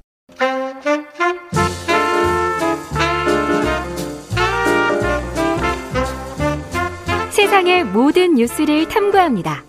김준일의 뉴스 탐구 생활. 네, 화제가 되는 이슈를 깊이 있게 파헤쳐보는 뉴스 탐구 생활. 세상 모든 것이 궁금한 남자. 예, 카톨릭에서 개신교로 개종한 남자. 김준일 뉴스톱 대표 나와 계십니다. 안녕하세요. 예, 안녕하세요. 예, 제가 이 TMI라고 지난번에 지적을 했었는데 예. 이거를 이야기하는 경우가 오늘 종교와 정치이기 때문에 예. 아니, 예. 뭐 TMI가 아니라 예. 그런 분들 굉장히 많습니다. 아 개종하시는 분들, 가정의 평화를 위해서 카톨릭에서 개신교 뭐 가톨릭이 뭐가 됐든 개신교에서 가톨릭이나 뭐가 됐든 불교에서 개신교나 배우자고 종교를 예. 맞추는 게 음. 가정의 평화를 위해서 좋은 경우가 많아요. 그렇죠. 예. 그것 때문에 그런 거예요? 어, 예, 예, 맞습니다. 그것 때문에 그런 거예요. 아 배우자 때문에 예, 예, 예. 결혼하면서 개종을 했어요. 아 원래 카톨릭이었는데 예, 예. 교회 가자 그래가지고 그래서 교회 오빠가 된 거예요? 잘 안 갑니다. 근데 문제. 근데 그거를 이제 예. 역대 정치인들 보면은 그거를 종교가 달라서 존중하는 분들도 있잖아요. 그렇죠. 예. 서로 간에 정교가 김대중 대통령이 대표적이었는데 이희호 여사 같은 경우에는 개신교였고 그렇죠. 김대중 유명하셨습니다. 대통령은 가톨릭의 천주교였잖아요. 아, 천주교셨고. 그래서 따로 다녔어요. 그래서 근데 그, 그 성경이 약간 다르기는 한데. 어 다르 다르긴 예, 한데요. 약간 다르기는 네. 한데. 그럼에도 불구하고 같은 하나님을 믿는 거 아니에요, 거기는. 뭐 표기가 한쪽에서 한은님, 한쪽에서 한안님이라고 하나님. 하더라고요. 아니, 뭐, 그렇기는, 안- 그거는 한국이고. 예. 그 미국에서는 다 그냥 영, 영어로는 가드 아닙니까? 대문자 가시죠, 예, 대문자가. 대, 대문가, 대문자 가다. 예. 예. 오늘 그래서 예. 내용은 종교와 정치 지금 최근에 지금 종교가 또 아. 무속신앙도 예. 무속신앙 등등 문제가 예. 되고 있어서 한번 역대. 역대 예 짚어보도록 하겠습니다. 아까 쭉 말씀하셨죠. 김영삼 대통령부터 한번 짚어볼까요? 민주화 이후부터. 예. 예. 그러니까, 그러니까 민주화 이전도 좀 보면은 예. 그러니까 전두환 노태우 두 분은 두 사람은 예. 그 불교였어요. 아, 불교였어요. 예, 거기는 그러니까 원래 TK 소위 말해서 대구 경북이 좀더 불교가 강하고 이 음. 호남 강하고. 쪽이 좀 더 이 개신교가 좀 강하거든요. 아, 그렇습니까? 예, 예. 그, 그 실제 인구 종교인 인구 조사해 보면 그렇게 많이 나와요. 아, 그래요? 예, 예. 아, 그렇구나. 그래서 어쨌든 그 두 사람은 이제 불교였고 예. 김영삼 대통령 같은 경우에는 개신교였죠. 최초의 장로 대통령. 그래서 개신교에서 상당히 밀었죠 예전에. 아, 김영삼 장로님이었습니다. 맞다. 예, 예. 그랬고 김대중 대통령 아까 말씀하셨죠. 천주교. 예. 천주교. 노무현 대통령은 종교가 없었는데 권양숙 여사는 불교였어요. 불교였고. 예. 그리고 뭐 이명박 뭐 대통령은 유명하죠. 장로님. 예. 소망교회. 후만교회 예. 유명한 개신교 장로였고 박근혜 대통령은 종교가 없지만은 무속신앙에 빠진 거 아니냐. 뭐 무속신앙에 빠졌다기 뭐 너무 우리가 부정적으로 표현할 필요는 없고요. 어쨌든 네. 무속신앙 쪽에 좀 더 가깝다라는 평가들이 좀 정황들이 있었고 문재인 대통령은 천주교입니다. 음. 그리고 지금 현재 대선 주자들은 이재명 후보는 개신교, 예. 기독교라고 얘기를 하는데 음. 제명됐고요. 이재명 후보는. 이재명 후보는 그, 그 예. 다니던 교회에서 예. 그리고 윤석열 후보는 종교가 본인이 새 종교를 다 얘기를 했어요. 나는 천주교, 음. 불교, 그러니까 개신교를 다 믿는다. 음. 어, 교회 가서 그 말씀하셨어요. 그래서 예. 그래서 그거 합치면은 보통 개불릭이라고 뭐 얘기를 하죠. 음. 그런 그런 식으로 새 종교를 믿는 거를 그리고 이재명 후보는 자주 안 나와서 그 교회에서 제명했다. 뭐 그런 얘기가 있었죠. 예. 그 심상정 후보는 천주교, 안철수 후보도 천주교. 보면은 그래서 네. 천주교가 대한민국 인구에서 한 6, 6 7% 정도 되거든요. 음. 근데 천주교 믿는 분들이 되게 많아요. 대선 후보들이. 이게 음. 그 이, 이미지 조사해 보면은 천주교가 가장 좋더라고요. 종교들 중에서. 근데 음. 서- 저는 사실 기독교거든요. 예. 예. 그래서 성경을 열심히 읽었는데 음. 다른 뭐 강의도 많이 듣고 그랬는데 매주 어, 나가거나 수요일 날에도 나가거나 이런 열심인 한국 기독교가 있는 반면 뭐 교회 자체가 2, 3개월 동안 문을 닫는 시카고 쪽 교회들도 있더라고요. 음. 대학가에. 예, 예. 예. 그래서 뭐가 진짜 종교고 신앙심인지는 잘 모르겠어요, 사실은. 그리고 음. 종교가 자꾸 문화화 되는 것 같아서, 음. 예, 그런 측면에서는 좀 경계를 해야 될 것 같습니다. 예, 진짜 믿는 거하고 가짜로 믿는 거하고 본인도 잘 모르는 경우가 많기 때문에 저도 잘 모르겠습니다, 사실은.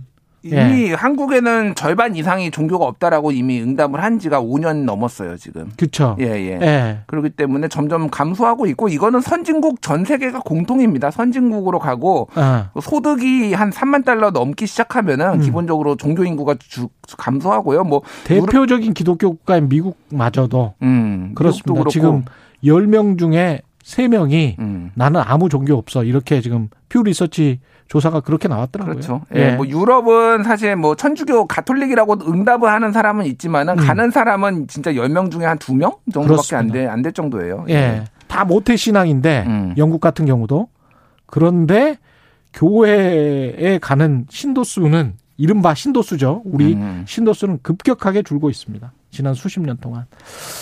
그 근데 우리가 종교가 정치에 선거에 투표에 영향을 미칩니까? 미친다고 생각을 하니까 그렇게 열심히들 다니시겠죠. 미쳤습니까? 그러니까 저는 예. 그러니까 안 좋은 쪽으로는 미쳤을 수도 있겠다. 예를 들면은 그런 예. 거예요. 지금 여기 윤석열 후보가 음. 지금 뭐 명성교회 올해 초에는 지난해에는 사랑의 사랑의, 교회. 교회, 예. 뭐 여러 교회들 다 소망 소망교회나 그러니까 예. 여러 이제 교회들을 다녔는데 그 교회에 나온다고 그 교인들이 찍을까요? 그러니까 원래 안 찍고 싶었던 사람이 그런 건 아닌데 예를 음. 들면은 작심하고 음. 이를테면 저 후보는 우리 종교에 부정적이다라고 음. 네거티브 캠페인을 하기 시작하면은 골치 아프죠. 골치 아프죠. 그러니까 그, 기독교든 불교든 그 어느 종교도 마찬가지예요. 양대 종교는 특히 예, 예, 그러다 보니까 굉장히 좀 조심스럽게 하는 경우가 많죠. 그래서 윤석열 후보 같은 경우에는 지금 대형 교회에 계속 나가고 있는 게 아무래도 그 무속 논란 이런 것들을 조금 희석시키기 위해서 열심히 어, 성경책 들고 음. 신실하게 지금 다니고 있죠. 예. 예. 박근혜 전 대통령 같은 경우는 무속 신앙에 크게 영향을 받았다는 소문이 있어서 저도 사실은 취재를 취재하셨잖아요. 취재를 한 적이 있습니다. 예. 예. 그러니까 사실 어휘들이 보면은 음. 이게 좀 독특하죠, 사실은. 어, 자기 나라의 역사를 모르면 혼이 없고 잘못 배우면 혼이 비정상이 될 수밖에 없다. 혼 이야기. 예, 혼 이야기라든지 간절하게 정말 간절하게 원하면 전 우주가 나서서 다 같이 도와줍니다. 뭐 이런 말씀이 예. 우주 말씀하시고 이런 게 범상치 않았고 결국은 뭐 뭐라고 해야 되나요? 뭐 이제 그 최서원 씨, 최순실 씨, 구, 구 최순실 씨의 뭐 오방색 뭐 이런 오방 예. 오방색. 오방랑, 오방랑. 오방랑 이런 거를 기획을 이제 해서 그쪽에 음. 이제 영향을 받았다라고 하는 건데 그거 자체가 사실 문제라고 저는 보지는 않아요. 그럼요. 예. 그럼 뭐 기획을 할 수도 있고 사실 한국의 전통 뭐 무속 신앙이나 전통 음. 신앙하고 맞닿아 있으니까 다만 그게 국정 운영에 정말로 직접적으로 영향을 미치느냐가 좀 관건인 것 같아요. 그러니까. 그 맞습니다. 맞습니다. 예, 예, 예. 무속 신앙이라고 무조건 나쁜 거는 아닙니다. 그러니까요. 예. 그럼 무조건 다 이단으로 뭐 취급해 버리고 그거는 잘못이죠. 예. 음. 문재인 대통령과 김정숙 여사는 천주교 신자고 음. 그리 그래서 뭐 카톨릭 프란치스코 교황 방문 요청하기도 하- 하고 그랬었습니다. 예, 예. 뭐 프란치스코 교황한테 좀 적극적인 역할을 좀 주문을 했죠. 이 음. 남북 관계가 지금 꼬인 상황에서 좀 정체 국면에서 역할을 했고 아무래도 뭐 어, 뭐, 어, 두 분의 약간 스타일하고 맞는 것 같아요. 저는 가톨릭이. 느낌적으로 약간. 느낌적으로? 예, 예, 예. 그좀 차분한 분들이 보면은 예. 김대중 대통령도 그렇고 좀 가톨릭 신자들이 많은 것 같아요. 보면. 예. 그- 그렇죠. 예. 근데 이제 그래 이런 카톨릭이나 뭐 이런 거는 어떻게 보면 음, 불교 신자들도 카톨릭에 관해서는 적대감이 별로 없잖아요. 그렇죠. 그러니까 기독교와 불교는 서로 간에 뭐 적대감까지는 아니겠지만 별로 약간 좀 견원진감 같은 그런 느낌이 있지 않습니까? 신자들 사이에. 그러니까 왜냐하면은 예전에 예. 이제 개신교 일부 좀 열- 극성파 중에서 예. 우상 숭배라고 예전에 사찰에 들어가서 뭐 음. 그, 그 불상 목목 자르고 막 이런 일도 있었잖아요. 아. 옛날에 꽤 예. 오래전 일이지만은 거기서 그런- 십자군 전쟁을 벌이셨군요. 예, 그러니까 좀 공존하고 상생을 했으면 좋겠는데 예. 그런 좀 여- 극성이신 분들이 서로 있다 보니까 이게 좀 감정이 안 좋아진 게 있죠. 그러니까 그래서 상대적으로 음. 그 천주교가 좀 국민들 인식 조사해 보면은 좀 이미지가 좀 좋은 것 같아요. 그래서 예. 불교계는 지금 문재인 정부 정철래 의원 특히 발언 때문에 좀 불만이 많은 것 같고요. 예. 예. 지금 뭐 지금 현재 현 정부죠 문재인 음. 정부에 굉장히 불만을 많이 지금 토로하고 있고 음. 지난 13일에는 긴급 토론회도 했습니다. 그러니까 예. 좀 편향돼 있다라는 어. 건데 하나는 그 해인사 관람료 관련해서 정청래 의원이 조금 이거는 봉익임 선달에 비유를 해가지고 불교계가 한번 반발을 한 적이 있고 어 12월은 캐럴이 위로가 되었으면 해라는 캠페인에 문체부가 예산 12억 원을 지원한 거 가지고도 종교 편향이다라는 건데 예. 아니 뭐 5월에 4월이나 5월에는 뭐 부처님이 위로가 되는 거고 12월에는 캐롤이 위로가 되는 거 아닌가 굳이 일반 사람들은 예, 예, 근데 이제 없는 사람들은 이게 조금 대선을 음. 앞두고 조금 일종의 뭐 이렇게 영향력을 행사하려는 거 아니냐라는 음. 이제 의혹들도 의혹이라기보다는 그런 이제 추, 추정들도 이제 나오는 거죠. 그래서 예. 모르겠습니다. 이게 저 우리 정치도 가짜 믿음의 정치가 많은 것 같은데 종교도 가짜 믿음의 종교가 많은 것 같아서 사실은 저는 믿으려면 예. 확실하게 믿는 게그 음. 진짜 크리스찬이라고 하면 예. 그렇게 믿는 게 맞지 않나. 또는 불교도 마찬가지겠죠. 어, 그럼요. 예. 예, 예. 근데 어중간하게 믿으면서 기복 신앙만 추구를 한다면 음. 그거야 그거야말로 무속 신앙 아닙니까? 그렇죠. 이게 사실 종교와 관련해서는 예. 이분을 좀 빼놓을 수가 없는데 허경영, 허경영. 후보 이분은 이- 이분은 공중부양 하세요? 지난번에 저한테 한다고 그때 만났을 때. 아, 그랬어요? 어, 예, 예. 보여주기도 했습니까? 어, 그래서 공중부양 할 수 있냐고 음. 그냥 농담한 거 아니니까 아니종, 뜨종 이렇게 저한테 말씀하셨어요. 그래요? 아 근데 이제 그 공중부양의 문제가 아니라 이분은 아, 나름의 그 신념 체계가 있어요. 신념 체계가 그래서 그 백궁이라는 곳이 있고 음. 하늘궁이라는 곳이 있습니다. 그래서 음. 하늘궁은 일종의 일종의 천 천국 같은 곳이에요. 예. 근데 백궁을 통해서만 하늘궁은 갈수 있는데 백궁에 들어가려면은 300만 원짜리 명패를 사야지만 들어갈 수 있다라고 음. 해가지고 명패 장사를 하셨죠 이분이. 예. 그래서 그분의 회사가 예. 초종교 한 어, 하늘궁 초종교 주식회사인가 뭐 하늘궁 주식회사인가 그런데 음. 주식회사 초종교 뭐뭐 이런데 하여간 2019년에 영업이익률이 97%. 요 영업 이익률이 영업 이익률이 97%. 매출액의 전 전체가 다 영업 이익률이에요. 그러니까, 그러니까 돈이. 하나도 안 들고 명패 예. 팔고 강연해서 굉장히 돈을 많이 벌었다는 얘기죠. 그러니까 사, 사실상 유사 종교처럼 활동을 하시는 분이죠. 이분은. 예. 그렇군요.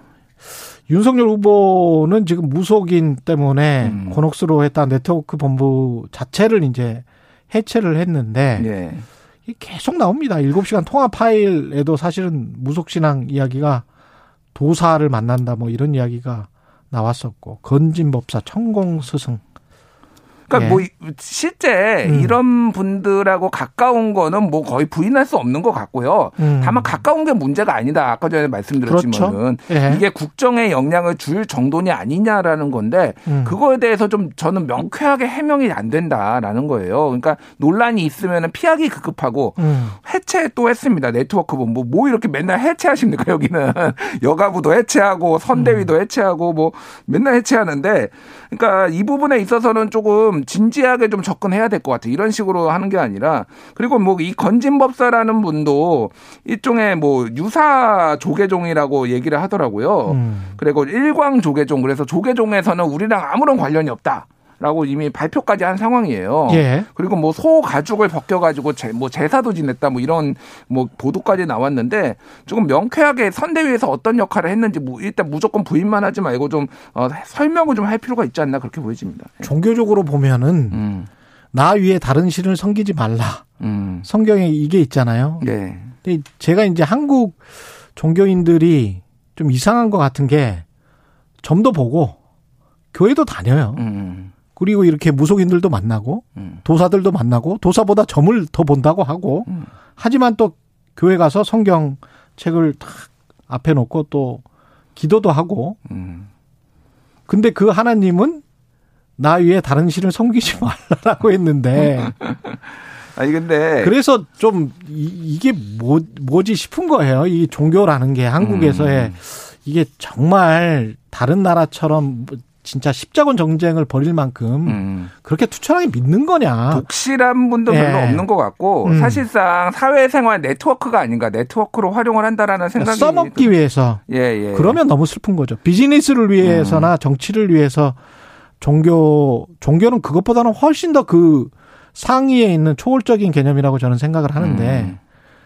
그거는 아닌 것 같습니다. 어쨌든 이번에 건진법사가 논란이 되니까 국민의힘에서도 민주당에서도 선대위에 예. 뭐 역술인이 있다라고 음. 하면서 또 이제 고- 역공을 했어요. 그래서 민주당에서는 역술인과 무속인은 또 다르다라고 해명을 하는 아, 모르겠습니다. 제가 뭐가 다른지 뭐가 같은지는 모르겠는데 약간 예, 심오합니다. 참 예, 예. 끝까지 논란이 될 것 같아요. 예. 지금까지 김준일 뉴스탑 대표였습니다. 감사합니다. 감사합니다. 예, KBS 1라디오 최경영의 최강시사 듣고 계신 지금 시각은 8시 45분입니다.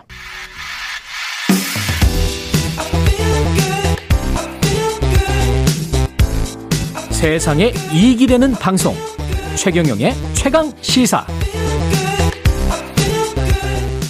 네, 다음 달이면 미얀마 군부가 쿠데타 일으킨 지 1년 되는데요. 군부 공습, 예. 폭행에 구- 수많은 국민들이 사망을 했고 수만 명이 피난길에 올랐습니다.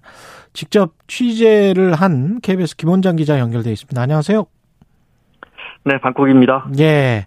지금 미얀마 상황은 어떻습니까? 여보세요? 아, 고르지 않은 것 같. 여보세요? 예, 들리지가 않는데요. 예, 전화 다시 연결하겠습니다. 다음 달이면 미얀마 군부 쿠데타 일으킨 지 1년이 되는데 KBS 김원장 기자가 국경 쪽을 네, 연결됐습니다. 예. 지금 태국 국경에 맞닿아 있는 쪽을 직접 취재를 했죠. 군부 공수 피해서 그쪽 주민들 그렇습니다. 수만 명이 지금, 지금 숨어 있다고 하는데. 네, 아, 국경 지역 중심으로 해서 이제 북부의 친주, 사가행주, 또 동부의 까야주, 남부의 카렌주 이쪽으로 교전이 심하고 그래서 뭐 수십만 명이 지금 이제 국경 쪽 밀림에 숨어 있는데 저는 태국과 맞붙어 있는 아, 카렌주 쪽으로 이렇게 월경해서 들어가서 난민들을 만나고 왔습니다. 네. 음, 난민들은 그러니까 이 군부를 피해서 온 사람들이에요? 그렇습니다. 네. 군부와 소수민족 반군과 지금 이제 양곤이나 만달레이 같은 도심에서의 교전은 거의 이제 사그러들었고 예. 힘도 어렵고 국경 지역에서 굉장히 치열하게 교전이 벌 주로 반군은 게릴라식으로 공격을 하고 미얀마군은 아 어 이렇게 헬기나 전투기로 공수부해서 그러면서 주민들이 이제 마을이 불타고 이러니까 주민들이 이제 밀림으로 빠져나오는 국경 쪽으로 도망쳐서 숨고 있는 아. 그런 상황입니다. 12월 24일에도 이제 동부 까야주에서 주민들 한 35명이 숨, 저, 불에 타서 숨진 채 발견됐다는 소식을 들으셨을 텐데, 예. 어제 그제 17일에도 그, 그, 그 지역, 그러니까 모소라는 지역인데, 그, 까야주 주민들이 거기 수만 명이 이제 대피해 있었는데, 또 미얀마군 헬기가 폭탄을 투하해서 그 대피해 있는 난민들 중에서도 또 세 명이 죽었습니다. 그러니까 아. 그런 상황에서 이제 저는 카렌족 쪽에서 도망쳐온 난민들 만나기 위해서 어, KNDO라는 카렉 민족 해방군과 또 KTG 그러니까 카렌 타이그룹 인도주의 단체들 도움을 받아서 월경해서 어 거기 피난 와 있는 어 주민들을 만날 수 있었습니다. 그러니까 월경을 했다는 것은 이 피난 와 있는 주민들이 태국 땅에 와 있는 거죠, 지금? 아닙니다, 아닙니다. 그러니까 어, 저 제가 태국에 있으니까 월경했다는 건 이제 미얀마로 넘어갔다는 아, 뜻입니다. 미얀마로 네, 그러니까 넘어갔다. 예. 네, 그러면 미얀마로- 그 사람들은 미얀마 미얀 정부에서 예. KBS 기자에게 취재 비자를 줄 리는 없고 아. 저희가 이제 회사 차원에서 이걸 고민했는데 음. 어, 일단 월경을 해서라도 인도주의 차원에서 난민들 취재하는 게 그렇군요. 아, 옳다고 판단해서 네 올라갔습니다. 그럼 네. 태국과 접경 지역인 거네요? 그렇습니다. 예. 적경지에서 멀리 떨어져 있지 않습니다. 네. 그렇군요. 그러니까 난민들은 여차하면 그러면 태국으로도 갈 수 있는 그런 상황입니까? 이 숲속이면 어떻게 경, 어, 어, 떻게 돼. 있나요? 받아줬습니다. 예. 네, 국경을 넘는 게 어렵지 않으니까 받아줬는데 이제 예. 한 4천 명, 5천 명 넘어가면서 수용소가 임시로 이렇게 수용소를 만들어놨더군요. 태국 매소 지역에. 음. 근데 이제 거의 차버리니까 그 다음부터 이제 교전도 좀 완화되고 제가 넘어갈 때가 이제 어, 교정이 좀 이렇게 사그러들었을 때입니다. 아, 이달 초인데. 예. 그러니까 이제, 이제 태국군이 설득해서 돌아가라, 마을로. 어. 아, 더 이상 못 받아준다 해서 이제 더 이상 받아주지 않고 있는데 주민들은 이제, 이제 교전이나. 공습이 무서우니까 못, 따, 못 들어가고 계속 음. 밀림에 남아 있는 겁니다. 네. 그러면 이 사람들은 어떻게 지금 밀림 속에서 지내고 있습니까? 뭐 옷까지만 챙겨서 가족들 손잡고 나온 사람들이니까 뭐 어떻게 지내겠습니까? 아. 당연히 어렵게 지금 거의 한 달이 다 돼가고 예. 제가 카렌족은 또 기독교도들인데 제가 음. 만난 학교 직함이 디렉터라고 하시더라고요. 그러니까 뭐 교감 선생님 좀 되시는지 그분은 12월 25일 날 집이 공습을 받아서 부서졌다고 하시더라고요. 그래서 예. 그 기독교도 아니냐 이렇게 여쭤봤더니 아, 음. 기독교도 기독교도인데 크리스마스에 집이 부서진 거죠. 뭐 그렇게 다들 어, 당장 살 것도 걱정이지만 아 저 집 고향에 집은 잘 있을까 또 헤어진 가족들 잘 있을까 이 걱정이 더 클 겁니다. 네. 근데 숲속에서 먹을 거는 어떻게 구하나요? 그, 어, 그거는 비교적 풍족했습니다. 네. 거기 뭐, 어, 워낙 비옥한 땅이니까. 아. 네. 그리고 이, 이, 이 태국 지역에 있는 카렌 음, 민족 사람들이 워낙 많기 때문에 이분, 그 제가 갔을 때 여보세요? 저도 그냥 밥을 지을 수 있도록. 아, 밥을 지을 수 있도록 불을 불을 놨다고요? 여보세요? 네 네네. 예. 네. 뭐 이렇게 그릇이며 이렇게 음. 산더미처럼 이렇게 쌓여 있더군요. 아, 그래요? 네. 그러면 네. 이게 지금 방공 캠프도 그쪽에 있는 거예요? 방공 캠프는 어 정확한 위치는 말씀드리기 어렵지만 아. 차로 많이 들어가야 합니다. 차로 많이 들어가야 되고. 어. 네, 카렌 방군이 이제 KNU가 있고 KNU 산하에 KNDO가 있는데 그 예. 사령관의 협조를 받아서 오랫동안 저희가 컨택을 했는데 이번에 이제 어 또 들어올 수 있게 해줘서 캠프에 직접 들어가서 그 무장한 반군들도 만나고 또 캠프에도 난민들이 많이 들어오고 있었습니다. 그래서 아. 막 이렇게 어 예, 어, RPG로 무장한 군인들 사이에 아이들도 많았고요. 네. 그렇군요. 뭐 웃음소리도 많았고, 네, 네. 그렇습니다. 난민과 네. 반군 캠프가 어떻게 보면 좀 섞여 있군요. 위치는 다르지만, 예. 네, 그렇습니다. 네, 반군 캠프는 이제, 어, 그 굉장히 정글 한가운데 있죠. 네, 음. 공습을 피해서. 네. 대학생들도 있습니까? 그, 네. 그 방공 캠프에 지금 들어간 사람들은 어떤 사람들인가요? 어, 주로 이제 난민들이 최근에는 들어왔고, 예. 어 일전에는 여러 번 음, 보도도 됐었는데, 어 양곤이나 어 제가 들어갔을 때도 음. 어 양곤 쪽에서 대학생들이 한 16명, 17명 정도가 며칠 전에 들어와서 그날 군복 받고 이제 미얀마 군부와 싸우겠다는 거죠. 그리고 음. 이제 머리를 깎고 있었습니다. 그래서 저희 뉴스에도 보도를 했는데, 예. 곧 전선에 투입될 음. 마음이 아팠죠. 근데 이게 사실은 매우 복잡한 상황입니다. 왜냐하면 이 70여 년 전에 버마 연방으로부터 독립하기 위해 싸우던 소수민족 반군들이 그때도 있었고 그때 이제 아웅산 장군이 지금 이제 아웅산 수치 아버지죠. 아웅산 장군이 이 사람들 다 설득해서 우리가 같이 영국으로부터 독립한 다음에 10년 후에 이제 어 저 독립시켜주겠다고 하고 아웅산 장군이 암살 당해버리고 예. 그렇게 진짜 독립을 못한 소수민족 반군들이 지금도 버마족과 싸우고 있는데 그 버마족이 주류인 미얀마에서 군부 쿠데타가 나니까 청년들이 이번엔 소수민족 반군 캠프에 자원 입대해서 군부와 싸우겠다고 하는 아주 어, 복잡한 상황이 벌어지고 있는 겁니다. 그 인터뷰 해보니까 무슨 말을 하던가요? 여보세요? 어, 예, 인터뷰를 하니까 무슨 말을 네. 하던가요? 어떤 말이 가장 인상적이었습니까? 아, 아, 거기 만달레이에서 왔다는 그 저희가 제가 뉴스에도 보도했는데 한 여대생 수학을 전공했다는 여대생이 한국말을 정말 잘했는데요. 예. 네. 한국말을 아, 한국말을 잘할 뿐더러 그 취재가 끝나고 제가 이 태국으로 돌아왔을 때 이메일도 보내왔는데 음. 어, 한글로 보내올 정도로 근데 이제 아 근데 이제 이제 한국말을 하고 이게 꿈이었던 거죠. 이런 관련 직, 어, 직장을 갖는 게. 그런데 이제 예. 그런 꿈이 무너졌고, 음. 쿠데타로 우리 같은 사람들 젊은이들의 꿈이 얼마나 많이 무너졌겠느냐 이렇게 반문하더군요. 네. 예. 안타까웠습니다. 예. 이게 지금 국제사회의 관심은 점점 멀어지고 있고 무슨 해결책은 없는 것 같고 군부 독재는 계속될 것 같은데 어떻습니까? 네.